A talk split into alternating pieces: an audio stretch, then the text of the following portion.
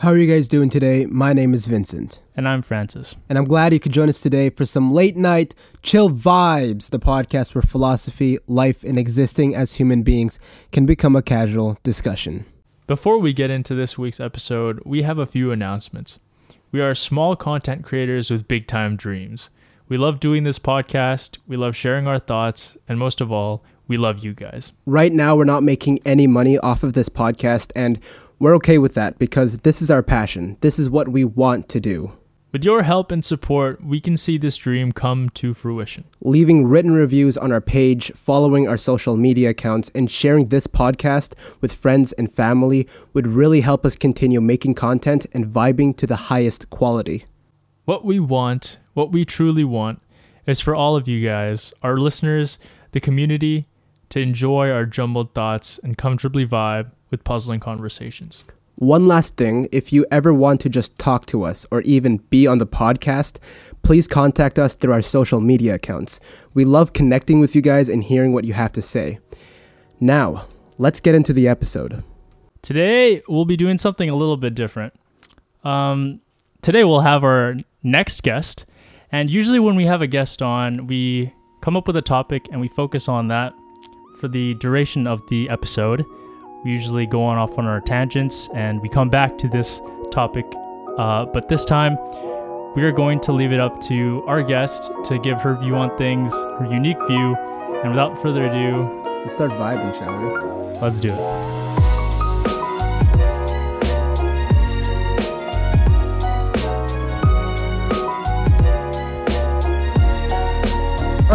So, our special guest today, as you can tell from the title of this episode, is my good friend Paige McKay. She goes to University of Victoria, specifically the School of Music, which, according to her, is a really hard program to get into.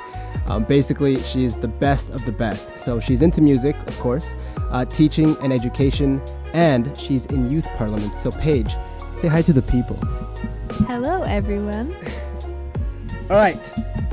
So, um, like Francis said, we usually have like a specific topic that we get into, but today we kind of wanted to get the perspective of Paige.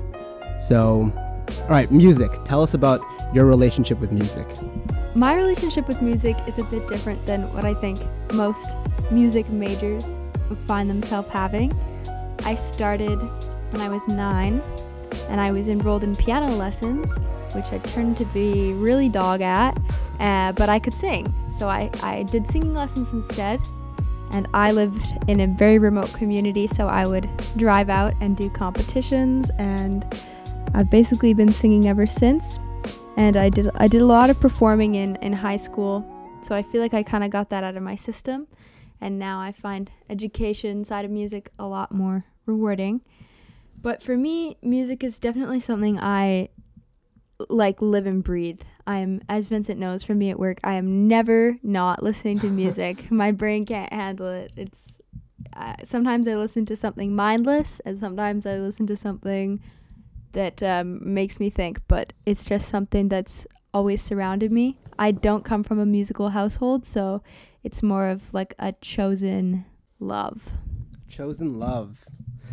Um, Francis, Francis, do you have any questions right now for yeah, that last part got to me. That's so cool.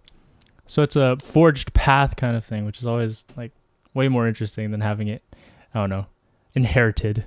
But uh Okay. So like I guess to feed from what you're saying, would you say that it's healthier to have a forged love for something or something that is just given to you? Like maybe you grew into it. Ever since I started wanting to do music seriously, I feel like I've had to fight for it a bit more.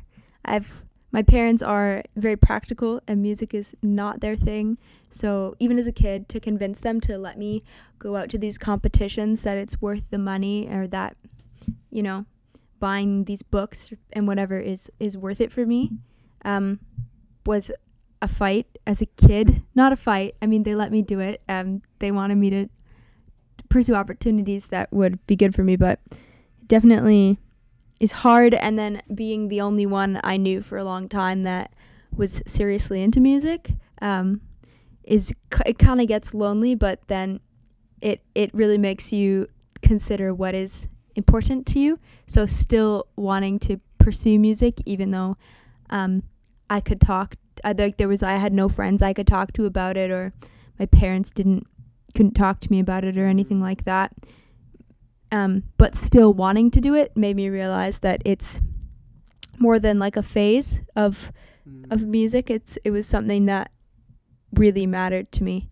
So I think I, I wouldn't say it's better because I in many ways I wish I grew up with a musical family. I think it would have made it a lot easier and maybe maybe I could have excelled further than I it did as a kid, but um, I think that it made me be more mature and serious about my passion like I was marketing it. Like I was marketing why this was a good idea, why going to music school Mm. is not studying unemployment. Like, Paige, what was your earliest memory of music?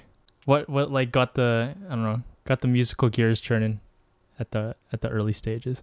I used to have a bunch of DVDs of old musicals that I would watch in my basement by myself. And I remember the first time I ever watched Sound of Music, and I was obsessed with it. And I went out and I bought the book of, of the songs. And when I went to my first singing lesson, I was like beet red and I didn't want to sing. I don't know why I was at a singing lesson if I didn't want to sing. But the first song I ever sang at a singing lesson was the little flower gleam and glow song from the movie Tangled.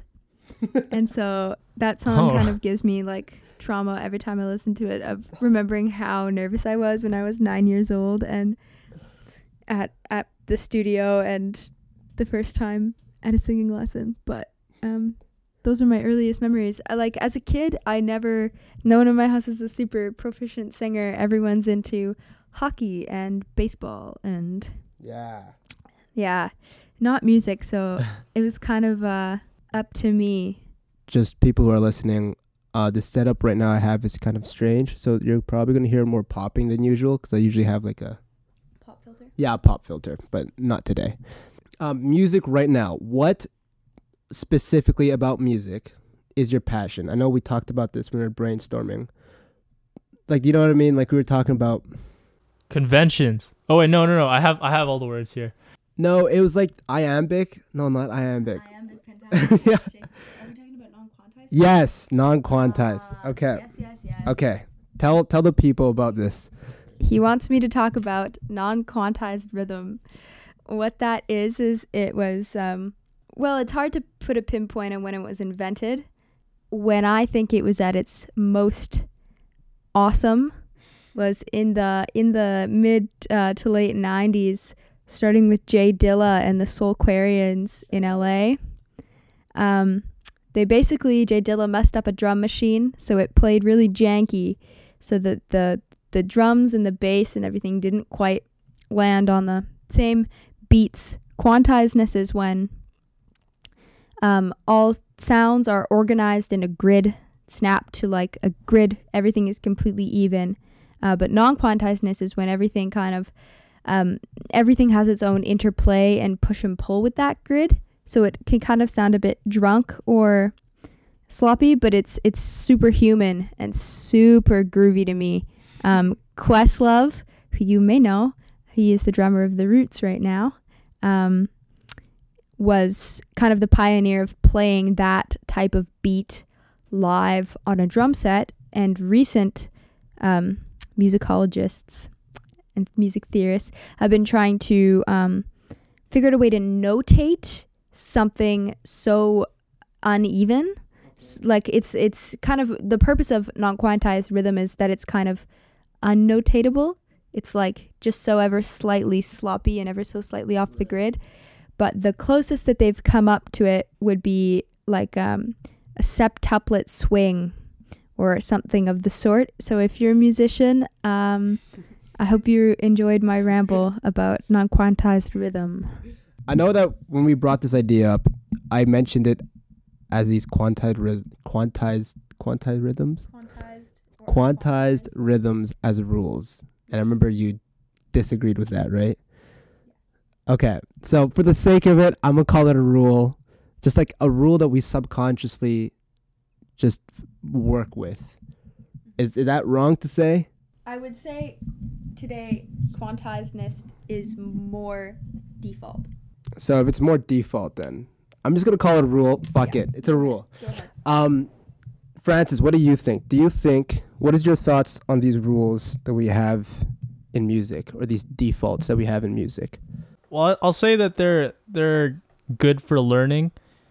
Like um, you got to start somewhere, and if you have rules there and the rules sound good, and you know you vibe with the rules, then you'll, you're gonna be able to play more because you're more like into it, I guess, and then that'll just motivate you to expand your knowledge of music and then break the rules eventually.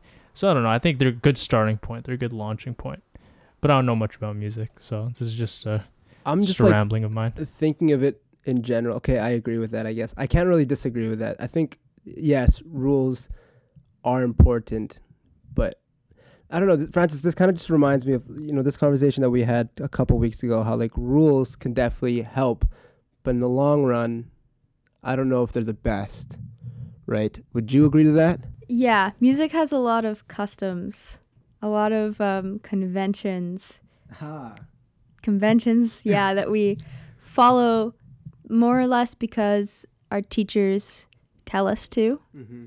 And a lot of the times we don't ask why, we just kind of do it because that'll get you the higher grade at the competition or, you know, in your class. So there's lots of things like that in music that we just do.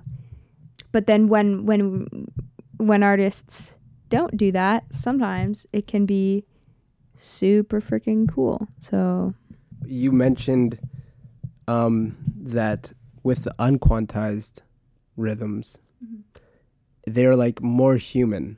yes. Yes, Yes. right. I love that. And I know that you're interested in teaching, right?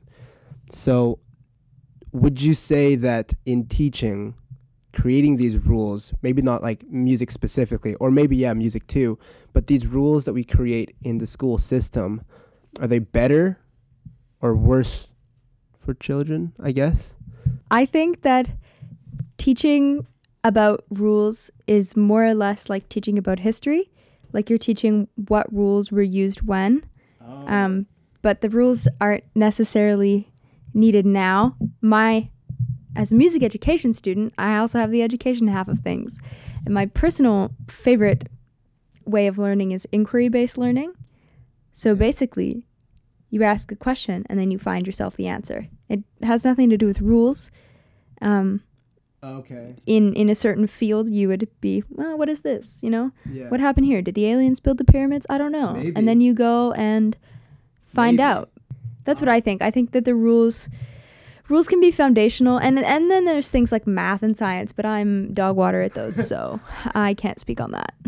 Um, side note, I definitely think the aliens helped build the pyramids. Really? You don't believe that? Oh, we had a conversation about this today at work. Did we? Like conspiracists? there. I wasn't there for that. Oh, okay, okay. Conventions. Yes. Yes. So you have somewhat problems with conventions. Okay, first go into that word for a second here. And then what's your deal with conventions? Well, in music, a lot of our in one some some parts of music, uh, historically informed performance is a big thing. Oh yeah. that is a big convention. Yes, yes, yes. Um, so you know, musicologists and music historians have fi- are figuring out more and more about how certain pieces of music were performed when they were written on what kind of instruments with what kind of um, you know vibrato and with what kind of tuning and ornamentation and all of that kind of stuff. That's not as uh, big in the whole voice world than it is in the instrumental world but that's a big thing but in the same way a lot of very good very famous musicians did beautiful performances of these pieces before these discoveries involving historically informed performance were made Okay. and so they did these perfectly wonderful performances, just how they interpreted the music, Mhm. rather than having the pressure of, oh, I need to do Baroque ornamentation because I'm playing Bach or whatever. Um, that also in music school, we talk a lot about um, weighing how much of a performance uh, belongs to the composer, how much of it belongs to you, and how much of it belongs to your teacher, and how much of it belongs to the audience, and and balancing that, and who who you do it for, and and who the music is representing. Okay. So, is do you have a problem somewhat with convention, these conventions, or no? Like, what's your take on this? Like I said, I'm I'm a singer, so it's not as big of a thing in my world, but it still is with ornamentation and stuff. And um, I think historically in perform performance is cool. It's like a museum. It's cool, but it's not something that we should hold ourselves back by, right? If you have a super cool idea that you want to do, um, that is innovative and new, I don't think that you should hold yourself like like hold yourself back because of these conventions. Um, people think that these pieces of classical with a small c music um, are on this pedestal as like these holy Right. artifacts that should not be tampered with. Um, and you should play them with respect, and you shouldn't play them if you're not this age, and you shouldn't play them if you're not at this skill level, and which is a big thing. Um, but I really don't think so. I think it's notes on a page, and yes, a lot of pieces were super um, instrumental in the development of music, and the composers were geniuses, and they they they created new ideas and innovative music in ways that you know we have to be grateful for, and um, that led us to where we are today. But I don't think that that means that um, they wouldn't want us to play it how we want to play it or play it with Ah, passion. You know. Okay, okay. Okay. So, Francis, what's your take on convention then, before I go into my take? I think it's yeah, I think it's cool because like thinking about yeah, yeah, like what Paige said, it's cool because uh, if you go into like the future and you look back at the present time, like right now, and see the kind of ways that we play things now, and see how you know in the future how they would view what classical his no historically informed performance was for the present I think they'd be interested and I guess they'd have their own way of doing things that are probably pretty beyond what we're doing. So I think the fact that convention exists for a given time period solidifies like the fact that there's evolution and that's always interesting. But I think that's like a yeah, I guess that's my take on it. Okay. So, okay, what I have to say is that there's a part of me that that agrees. But also at the same time, I feel that focusing on convention longer helps innovation more. Well, then you know. Um, then you know where the boundaries need to be stretched. Right.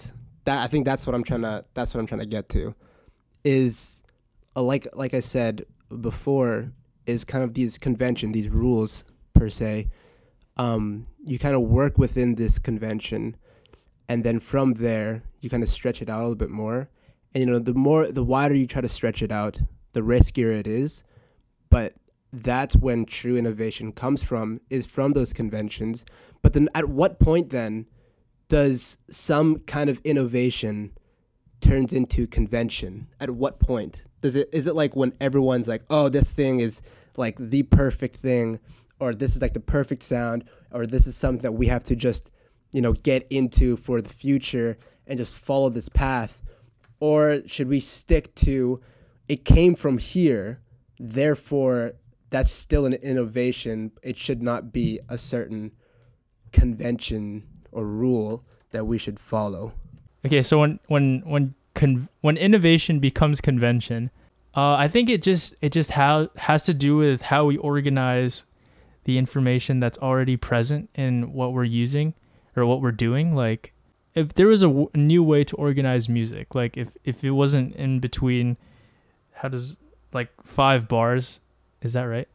I think there's five bars, but uh, if it wasn't in between five bars, like the fuck what? It's not? okay. Well, I don't know how it works, but like the sheet music, like how there's a like if it wasn't in between five bars and it was like, you know, some other way of organization that made it easier to play, maybe uh made some new kind of organization really shine through that makes music easier to see like it makes it more beautiful i guess when you play it um, and the parallel can be drawn between i guess that kind of structure and how we see things and like um, programming maybe because in the early days of programming you did machine programming which was just like programming the bits and it's like really really cryptic uh, Right. stuff that that nobody understood and now you got like high level language that makes it so much easier to program a computer because there's like parallels between the english language maybe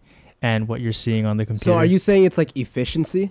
yeah Okay. because it i think maybe it just boils down to that but at the same time efficiency is a word that kind of has connotations to people like having something empirically better and having like it very mental uh but more than that it has to really just like like we said in like like the word that we said in planning like resonate with people and make people feel good about what they were doing and i think whenever that happens and whenever that is an innovation that comes out of somebody's work then it will become a convention for sure Okay. but uh Okay. yeah Do you have something here, Paige? Yes. Okay, she's got something. Oh my god. Okay, so we're t- we're talking about if if if innovation becomes the new standard, right? Okay. Um, in many ways, I think that has happened. Um, Like in music, we have you know all the eras: baroque, classical, you know, modern, postmodern. One term is that is used to describe now is post minimalism. It is a art term coined by Robert Pincus Witten in 1971, used in various artistic fields for work that is influenced by or attempts to develop and go beyond the aesthetic of minimalism. Basically, the era we're in now, some have called it the death of harmony. Like, um, there's no rules and structure to music anymore. Um, some people really don't like it. Some people love it. I'm on the love it side of things. So basically, in this post minimalist world, um, more is more. The rule, the the, the Mm. standard is innovate and create and go crazy, go s Mhm. go crazy, go stupid. Ah, um, with your music.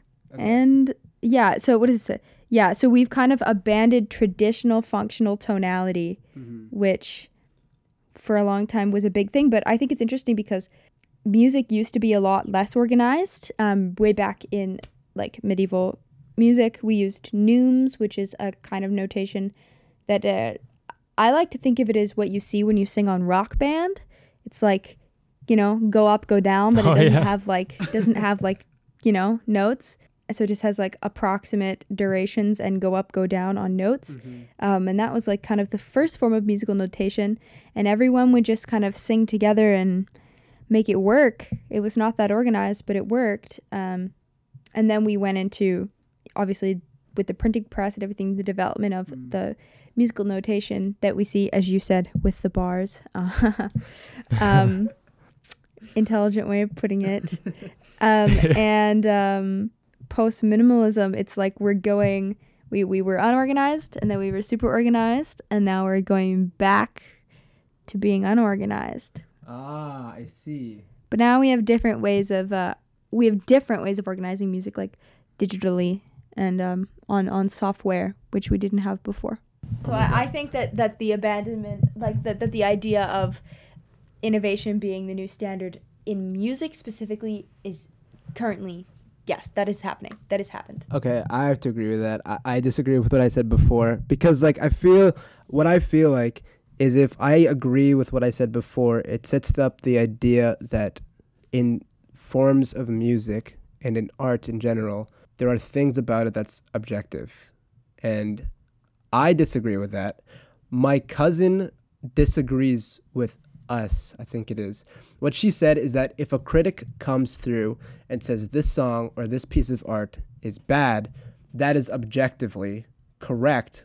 But as a bystander, saying that that art is good or bad is subjectively correct. Well, I guess you could really say subjectively correct, but it's a subjective opinion. Mm. But the whole idea of something being objectively correct means that everything else has to be right or wrong. Francis, what do you think? Do you think? Do you think music and art in general, um, there are things about it that's objective, or is it completely subjective?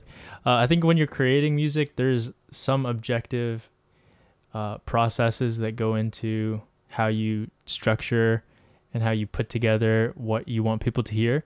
But when you're listening to it, I think that is completely subjective because it's up to you what you want to like. So, but like what you're saying then is that there are parts of music that's objective. Uh, yes, from when you're making it. Okay, Paige is making a face. Here she goes. Okay. All right. Uh, I don't. Okay, I gotta make sure because I make sure every time. Objective means like a hundred percent true, and subjective is like up to opinion. I think every single thing in music is subjective except for the physics behind sound. Okay, yeah, yeah. So what you know, overtones and and and the harmonic series and such um, scientific things behind music. I think those are objective. You can't argue with that. But I think that everything else is. No, but like I mean, Oh, maybe I said that wrong. no, but but yeah. in that sense, if that song or like was the science part of it, Yeah. right? If that sounded good to someone and sounded bad to someone else, would that be subjective, or is that person who said that sounds bad is objectively wrong, or is that just a, Every everything of in music, everything what you would say good or bad yeah? is subjective because even even in that, sometimes bad is the goal. Uh huh. sometimes music i- is not made to make you feel happy and pleasant and good. Um, something doesn't have to be happy to or make you feel good Right. to be uh, achieving its end. that's true. That's true. but I, I think that everything in music is subjective because rightness is not possible because of time and place Mm. in music. Okay, I'd say to that that like in the process of making music, what do you say about like tools and stuff? When you're uh, trying to make music, maybe some people have preferences for what instruments to use and they reach for like say a piano. And when you reach for that, that's like something objective that I think you'd have to You say objective or subjective? yeah, objective that you'd have to like okay. like people would universally agree to using because it produces something that is objectively maybe uh what you want Okay, I just have a counter to that. Um, what is a violin bow used for? Like, how do you use it? i guess you use it to make the strings Like you slide it on the string, right? You s- you bow it up Yeah. and down the string. Okay, what about col legno? Conlango is an actual musical term where you hit the back wood. You hit you hit the wood. That's a real thing.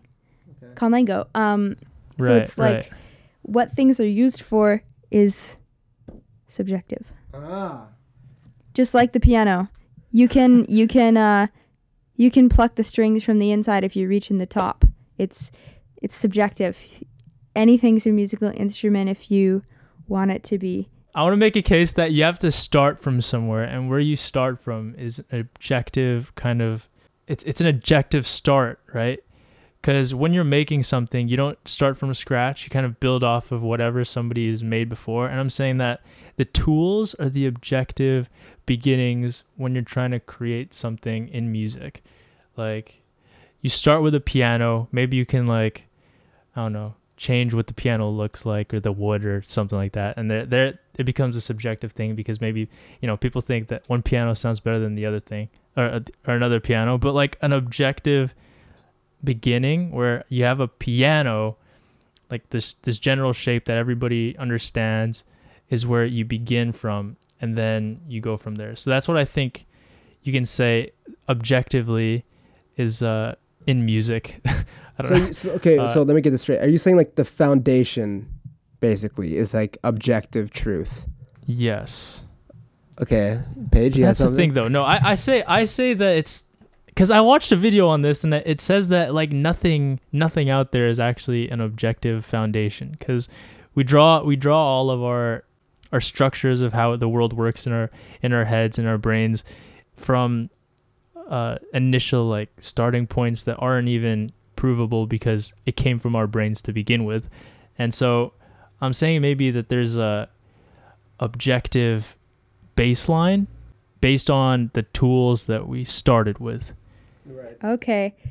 Um, I don't know if this is off topic or a tangent, but I will bring up that the piano is an objective instrument in that it's a huge lie. Um, okay. the piano, Oh, the God, piano is a okay. lie. Alright, here Um, we go. the way a piano is tuned is not what intervals sound like. It's a compromise. The way a piano is tuned is um, on a system called equal temperament. Which is where you take an octave of pitches and you cut them into 12 even slices. Okay. Um, right? So the Greeks kind of figured that out by if we have a string and we pluck it, it makes this note. And if we have a string, we pinch it in exactly half and then we pluck it, it makes the same note an octave higher. Mhm. Okay. That has to do with hertz and whatnot. So what the piano does is it takes that octave and it slices it into 12 even pitches, and that is the pitches you see on the piano. Um, that is so that it can play in any key and it will sound the same. Mm. That's not what intervals sound like. uh, what intervals sound like is called just intonation, and those are built on the um, overtones and the harmonic series that ring out above every note. So um, they're not even. A perfect fourth and a perfect fifth don't aren't the same size as in um, equal temperament. Oh. So whereas in equal temperament, every note is split up into. Um, I got. I'm gonna fact check myself on this. Um, Okay, real quick though, while she's fact checking, uh, she's mentioned this multiple times at work. It's like the piano's a lie. And I'm like, okay, and then she just never explained it. and then like the next day, she's like, we were like working on the piano, and she's like, the piano's a lie. I'm like, oh my god, okay, so spooky. yeah. So a semitone, which is one note to the next note on the piano, Okay. is a hundred cents. So we Oh, divide yes. that into cents. So they're all divided into a clean hundred cents. Um, but in just intonation, which is what notes really sound like, it's they're not all based on um, semitones of a hundred cents. Mm. The intervals are different sizes. So say one's 73 cents and one's 106 cents. It's not very big differences, um, but it is enough of a difference that it makes um, a change in sound of how busy the the overtones that ring on top of the harmonies are when you play in one tuning system versus in another. So um, yeah, but basically what would happen was um, you would if you did a succession of intervals on the piano and you tried to come back to the same note, it would be the same because it's all 100 cents, right? Per semitone. But if you but if you if you did a succession of intervals in just intonation, you're not adding up clean hundreds and subtracting clean hundreds. Right, right. So when you get to the end, your say your middle C is probably going to be a different note. It's going to be ever so slightly flatter or sharper because of the succession of intervals. Um, but just intonation sounds much better because it's what notes are supposed to sound like. So instruments that aren't fixed pitch like a piano, something like for example the voice, can tune in just intonation. That's why barbershop quartets sound so good. Okay, we do have. To, okay, we've been talking for a long time now, so we should probably take a break. Francis, let the sponsor say what they have to say. What do you think? Great idea. Okay, we'll be back right after this. And we are back. So, um, we talked about music for a good 40 minutes, 30 to 40 minutes there, depending how the editing goes. But uh, now we want to get into another aspect of this perspective of Paige. I don't know how I'm titling this episode, um, but hopefully it becomes like a whole thing. But, anyways, if the world like, had an apocalypse or something, something that k- wiped off a good majority of the human race, and let's say there's only, I don't know, 10 million, what, 5 million people left on Earth, and you were the ruler of all of them, they all wanted you to be the leader, and they're like, okay, we had to only teach one subject to all of these guys and really focus on that one subject. What subject, Francis, I'll go to you first. What subject, Francis, are you going to be teaching these people? Oh man, the scenario. The scenario has made it so easy for me. Uh, English. I say English because we all have to communicate with each other. but more than that, I think more than that, uh, the very active communication means that you have something to say, and in in not only this scenario but in life in general, you need to you need to be able to be fired up in a sense by the ability to communicate anything that you want to say. Because uh, value comes from original thinking like people just people just saying the things that they feel is correct and deliberating on what is right and all of that jazz so i think english english is my Okay. most important Okay. thing like that. to teach Um, I want to get back to that later, but Paige, what are your thoughts? Surprise, surprise. My answer is music. Uh, because music is everything. Music is math and science. Um, considering what I talked about for way too long earlier about uh, science behind music and why the piano's a lie and all that good stuff. And music is English because music is poetry. Music is philosophy because music is big ideas about how and why we feel and the affects and how things affect us. And music is music because music is music. And um, music is history. Music is everything put into an audio presentation. Okay. Yeah. So the reason why I came up with this yeah question is because I, we I know Paige wants to go into teaching, into education. Um, my answer is philosophy because um, you know you're teaching five million people about this one f- focus, whatever that focus is, and I think philosophy of all the subject is probably the most important one to me at least, um, because it's not really questioning um, how or what or how we got here and all that stuff. It's focusing on the question of why. And and Francis, we've talked about this before in previous episodes. Um, we can't ever find a solution, and I know you mentioned this this episode too, because once we have a solution, eventually it'll all break down, and that's why that's where I think philosophy comes in. It's this idea that no matter how hard you try, you're never gonna really find a solution to anything, and you know you just keep on asking these questions and focus on the step ahead of you. And i think that's where philosophy shines. And you know the world's already ended so you might as well focus on the next step. And that next step is asking the question why? Francis you said english. I was very surprised you said english. I thought you were going to say science or something. But your your backing to that is communication and Paige is music because Yes. music is in everything. When it comes to like doing doing stuff i think you have to be uh, motivated first and foremost. And to be able to be motivated you have to have the ability to communicate some sort of spirit that you see or observe in the world. Science and all science and the empirical side of study is very based on the ideas that are observed and the excitement surrounding these ideas. And without there being a way to communicate these uh, very technical and very specific ideas then there would be no science to begin with. And that's why i picked english before science.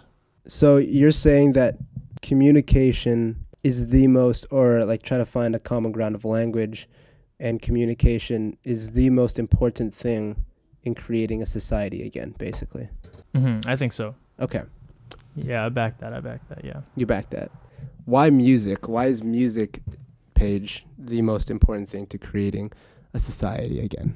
Well, I don't know. I feel like I kind of explained it. Music, the study of music involves the study of everything else. You're kind of hitting everything in one spot. Yeah. Every every everything you can you can study to make a society is in music. Also, music is uh pretty cool. That's my other answer.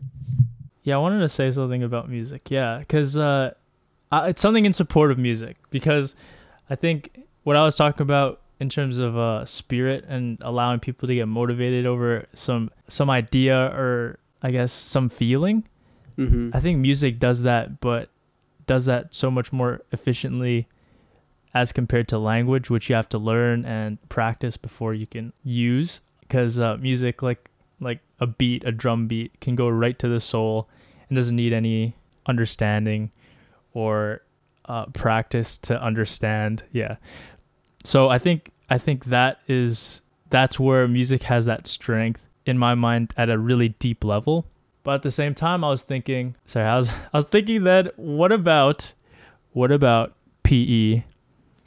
Because that's way more deep. It's like it's like you moving and stuff.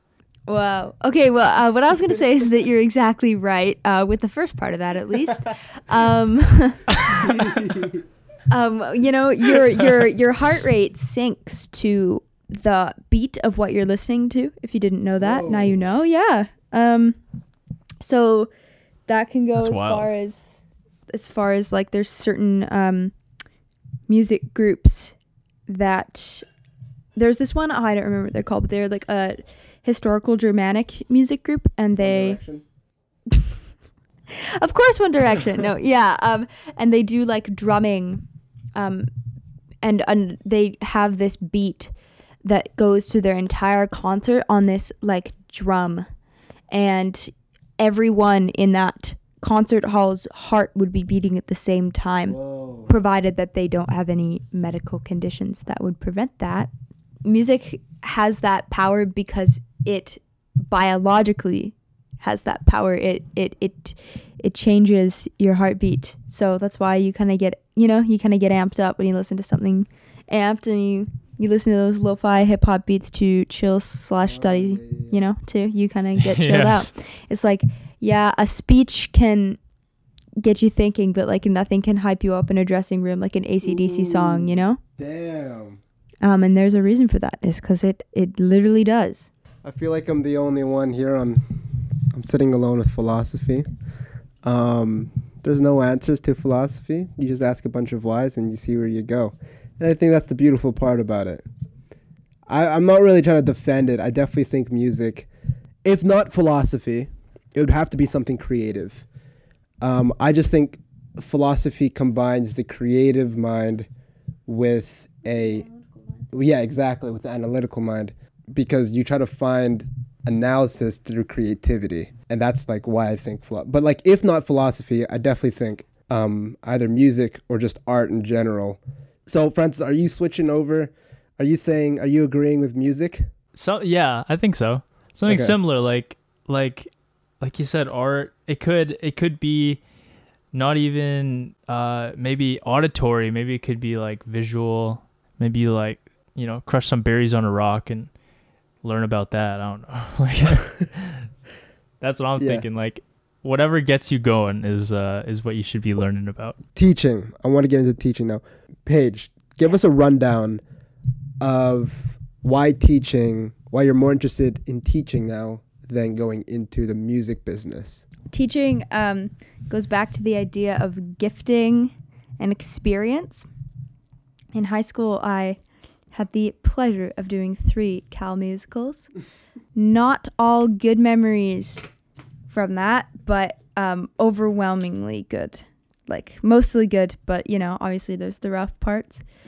The the the feeling you get of doing a high school musical is literally unmatched. It's like you're in a very irrelevant town in an irrelevant part of a relatively irrelevant country in an irrelevant high school doing a shitty production of an irrelevant musical. Couple hundred people to come see you, you know, not that many. Mm. But the feeling that you get when doing that, it's like you're the center of the world. It's like mm. everything where it's so small, it's so small in the world and it's so insignificant and it feels absolutely huge. It feels like the be all end all of your life and of the world and it is so great. And and the people you do it with even if you fought I have this experience. Even if you fought for the whole rehearsal period of the show, when the show ends, you cry and you hug them and you say, "I never want to stop this. I want to. I, I want to. I don't know how I'm gonna live without seeing you again every day." Um, and you go to your after party and you go to Denny's and you you know, you cry because it's over. And it's such an irreplaceable, absolutely wonderful feeling that I had the pleasure of experiencing many times that I want to be the one to give that to others. Someone found it in themselves to be the one to give that to me. So I want to be the one to pass that down. I feel like it's my my Duty. my duty, my calling. Right. It's um what is it? What did you say? Something my it spoke to my spirit. Mm. Spoke to my spirit. I thought I can't keep this to myself, right? Like like we were talking about before, it would be it it'd almost be selfish to keep these wonderful feelings and experiences to myself. And not everyone has the knowledge or the motivation or the you know like the skill set to um, direct that kind of a activity right? To to get, bring that experience to others. But because i like to think that i do um, or i'm going to school to at least um, i figure that um, someone's got to do it and it should be me because i like it The reason why I brought this up is because when we were talking about this uh, initially, when we were brainstorming, you said that it would have been selfish if you don't share this, right? Um, and you still stand by that, right? yes Yes. Okay.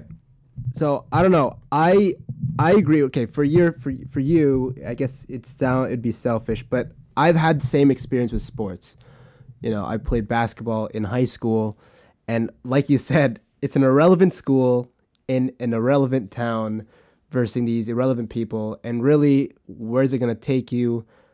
Maybe Vancouver, but you're playing other shitty schools um, in provs but like in the long run, it's not really going to get you anywhere. So I mean, I guess you it, it is irrelevant, but still, when you win, or like you do great or have a good game, it's like the best feeling in the world. But but the selfish part, and I wouldn't say I'd call myself selfish for not wanting or not trying to spread that same joy. So I guess in but other than that, I agree with everything you say. I mean, like and it's your passion, you know. Yeah. So that makes sense. Like I wouldn't say basketball is my passion. Yeah, it, it was a wild feeling. I can I can attest to that. After after a theater show, uh, that you are are given the chance to be in the company of, it's it is a surreal feeling. It's like it's hard to explain. And after every show, though, I I think to myself like, why? What kind of value am I getting out of this? It's the feeling, and it's it feels great. Like it's it's it's something that I've never felt before, and it's novel, but I've never gotten around to understanding why exactly it was something that everybody should experience. Maybe that's a question that I'd be asking. Oh, okay. It's a weird I- question. I know. It's No, no, that's interesting. I wouldn't say that it's something everyone needs to experience in their life, but I think that it's something some people need to experience. Like some for some people it's going to be their their saving thing. The thing that um maybe keeps them afloat mentally or is gonna um, lead them to a really successful career or is how they're gonna meet their life partner or something like music is not as meaningful to everyone but i think to some people it's like a super instrumental thing. I don't think you know you need to experience being in a musical to like be a successful person or be a good person. I do think that music education especially in elementary is super linked to be people being highly successful later in life whether they become a musician or whether they become like a surgeon. It so that i think because it, it has a lot to do with the development of the brain.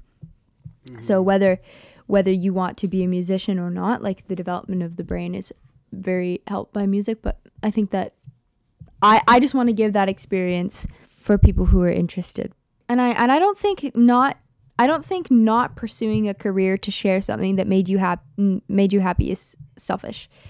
Because in the end you know who who who do you have in your life to fulfill but you? I think um if it's not your calling to play you know coach basketball for a living then don't do it. But mine just so happens Yeah. to be music education and sharing the feeling is my reason behind it. Whoa. If it's if it's something that's super super meaningful to you, that you are really passionate about, Yes. uh, and that you're really knowledgeable in, and not sharing that information or not sharing that knowledge or wisdom with someone else, whether it be a class or or someone important to you or even a random person, is selfish in a way.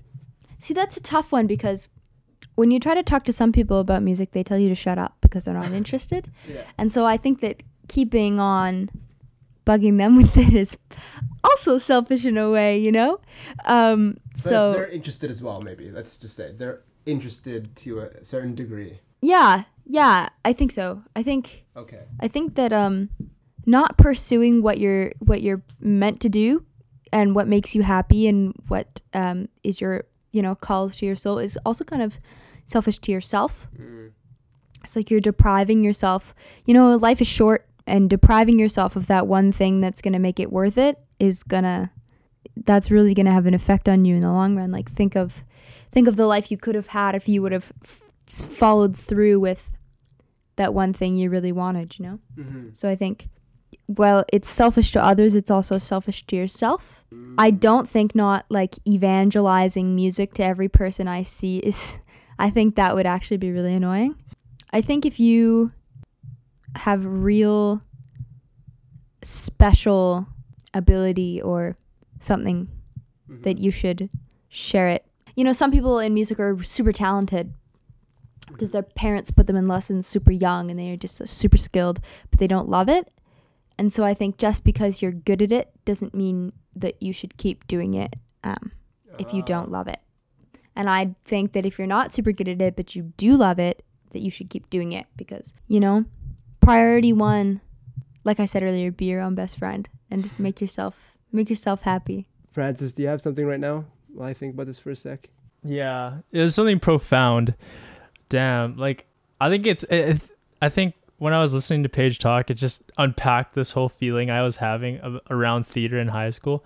I don't know if any of the people who I did it with are gonna be listening, but like it was something that has stuck with me as like a puzzle in my head for a long time. Like I, I felt amazing after each show, and afterwards it went away and I think it was because at that moment I was trying to understand exactly why I didn't feel the, the top of the world maybe like a day later. And I don't know, it, it it got me thinking because the the what Paige said about just making it feel like it's for you Mm. is so important.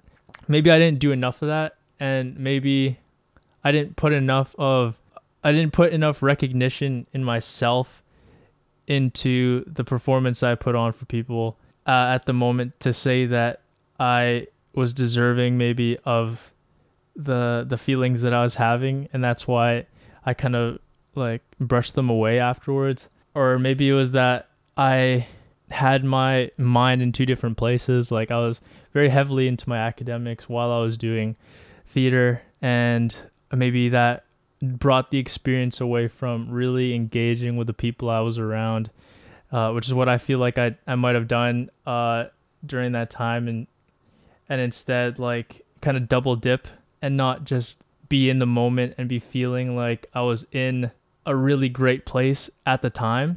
Mm-hmm. And so from learning that, I think just my advice would be to my to my past self is just to to relax and realize that wherever you're at is a place where you have the opportunity to feel really great and to connect with whoever you're with at that very moment because that's where you are and that's where you need to be. Yeah, for for all of myself, but at that moment, I think I could have gotten so much more out of the experience if I just realized that. I think I realized that in this podcast episode. So thank you, Paige. oh, I was that was really touching. I feel so like I'm really glad I said what I said. I guess now. Oh, I. Oh, I'm really glad you had a good experience. Well, uh, somewhat good experience with theater in high school. When I started doing theater, and I, a show or a season of competitions or whatever would end, I would just cry and cry and cry. Because I was like, it's over. I'm never going to get it back. What's the point of doing music if I can't do this show again? But You know, its fading is its greatest treasure. Ooh. It it it Straight. is it is so Oh wow. special because it's because theater's, you know, not um Forever. not forever. It's you're in a room with all those people watching some people do something live and it's never going to be the same again. It's only once. Every show is a little different. It's that's um part of what makes the art form. It's not like a painting. It's it, it's changing and moving and like living and breathing. So I think that's really important. I also think like what you said about it it it it's important that to when you're doing a show or performing to realize that it's for you because if it's not for you then what are you doing it for? Mm. even when i teach obviously i'm teaching other people. I'm learning at the same time and fulfilling myself. And it's not like i teach because i don't care about anyone else. I just it's not like i just teach because i just want to and it makes me happy and you know screw you my students. Sorry students. Um but you know it's like delivering this to you makes me happy.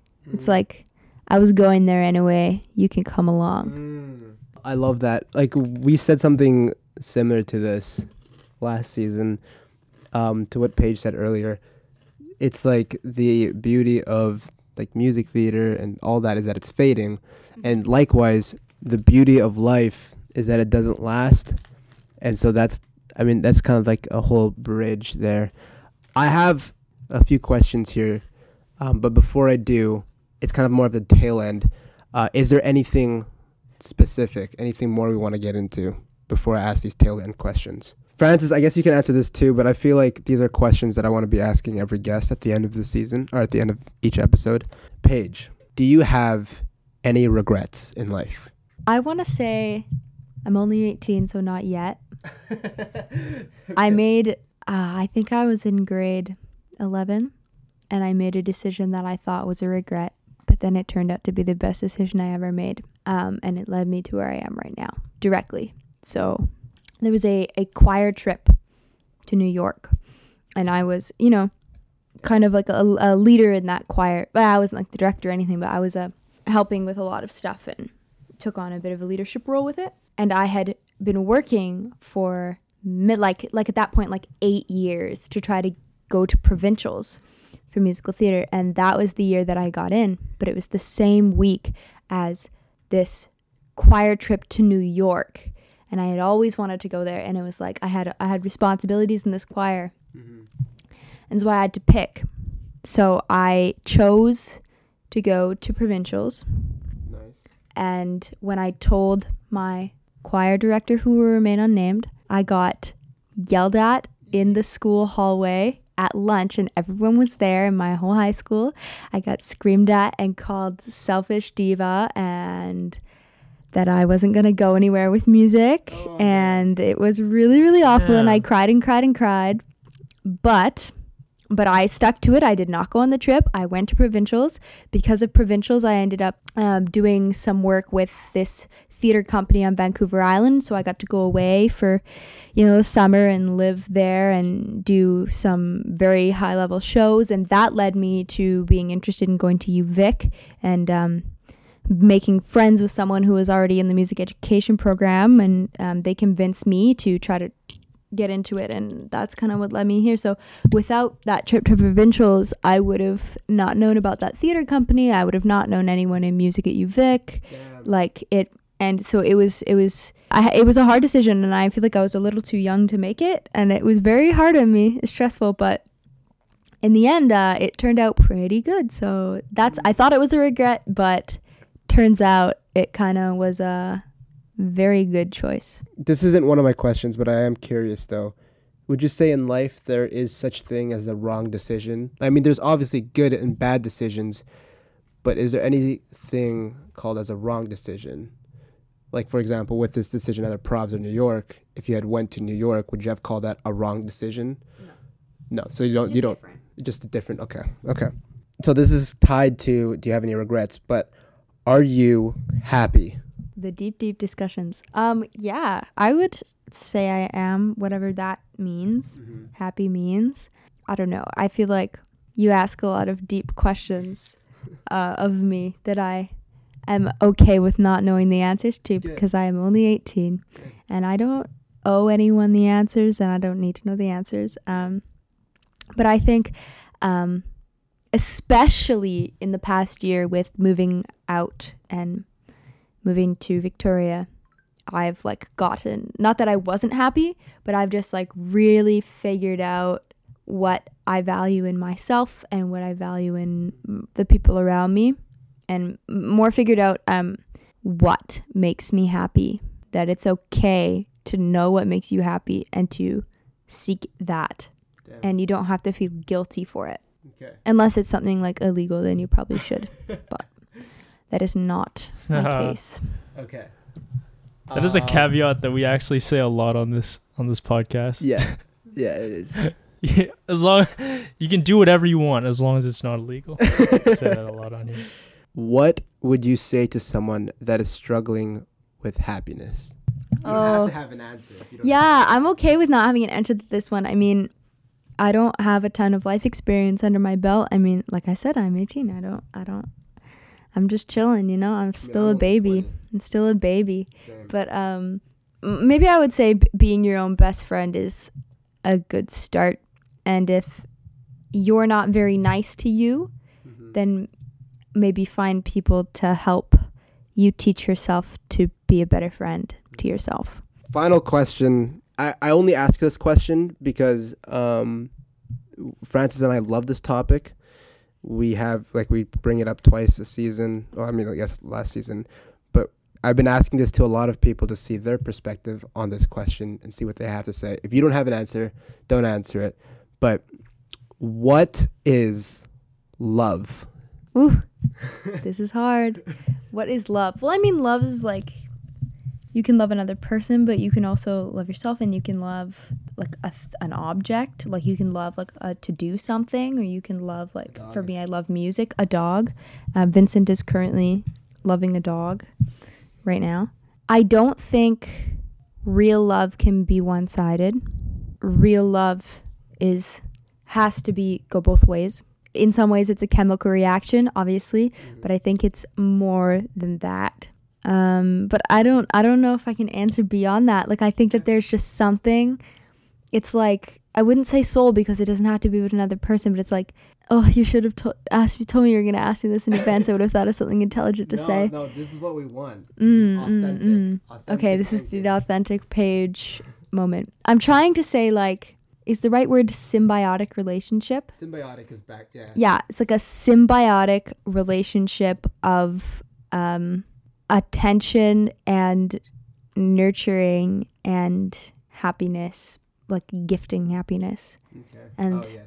Yeah. So I think if you, because are love and attention the same thing? Some people think so, but Mhm. I think it's like attention with something more. Yeah, that that I think that's as hard as my brain can work right now. The steam is coming out of my ears. So before we do our outro here, Paige, you got anything, one final thing to say to like the people, maybe if your friends are listening, anything that you want to say to all the people listening, what do you got for us? Um, be your own best friend. Go hang out with yourself tonight. Um, the person that has the exact same taste in movies, TV shows, music, food, activities as you is you. Um, so realize that and enjoy it because it will make your life a lot better.